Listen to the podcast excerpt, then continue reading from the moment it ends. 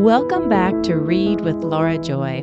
I'm Laura Joy Lloyd, your host and author of the stories we read here. This is interactive, serialized fiction, where there's always more to the story and readers influence what happens next.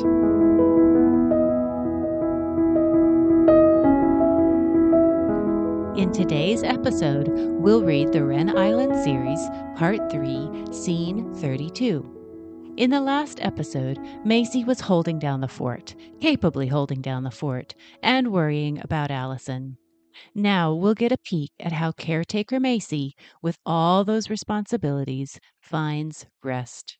We'll read for about two minutes. This is a short scene. After we read, I'll share some of the responses I received from readers when I asked how they would spend a day on Wren Island. Here we go.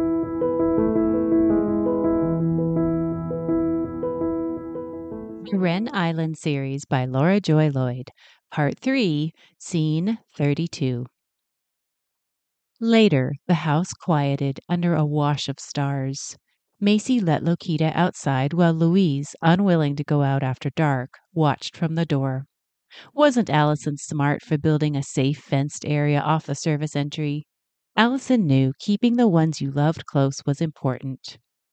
A caretaker, that's what Macy was now. No longer a raging alcoholic, but a recovering alcoholic. No longer a wife, but a woman, a woman being a caretaker for everyone she loved her niece, her sisters, and everyone they loved. When Lokita finished her business and came back inside, Louise greeted her with a wagging tail. Macy closed the door and scooped up the little dog. Lokita's ears were so cold just from being outside for a few minutes. Macy checked the electronic weather station. Wind building from the northwest tonight. There'd be frost on the ground in the morning. Cuddling Lokita, Macy walked through the house and made everything snug. She warmed a blanket and tucked Lokita into bed, just like Allison would have. She whispered good night to Louise when the dog crept into Amelia's dark bedroom. She said a prayer for Allison, their very own Allison, wherever she was. Then she slipped under the bed covers. She aligned her spine into the position least likely to wake her with a backache, closed her eyes, and placed one hand over her heart. Then she visualized a path to a good night's sleep. Tonight, the path followed two spotted fawns through a meadow flitting with butterflies. Sleep would be found under a waterfall of purple mist just beyond the meadow. And tomorrow, with all its responsibilities, was somewhere beyond that.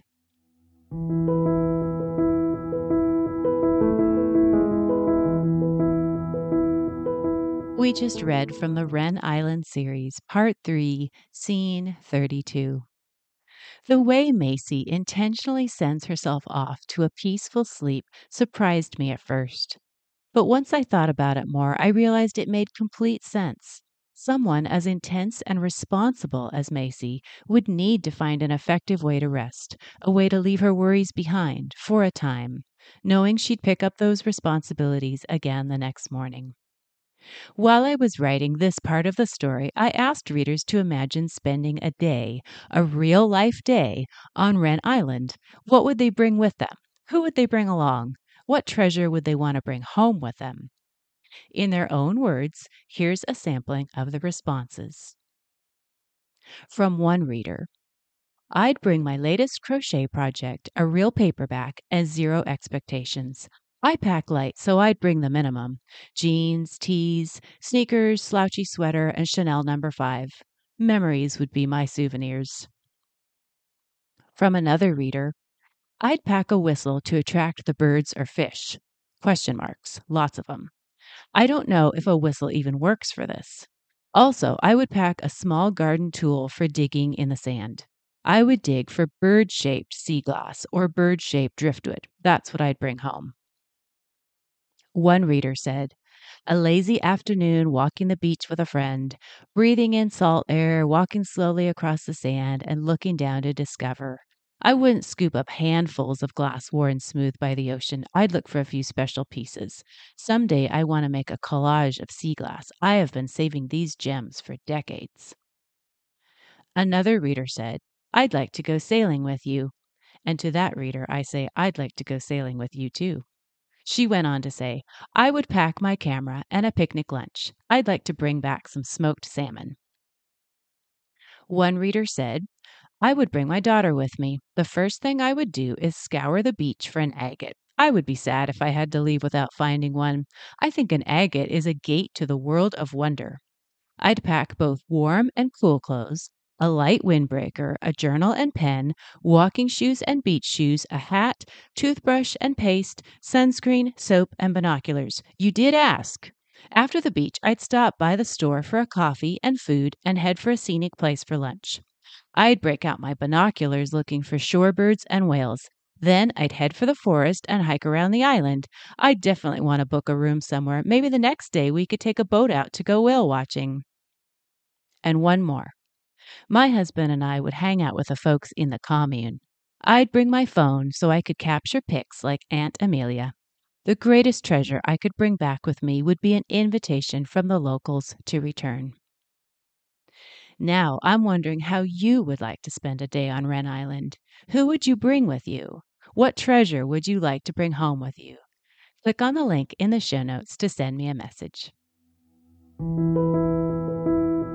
Thanks so much for joining me here on Read with Laura Joy.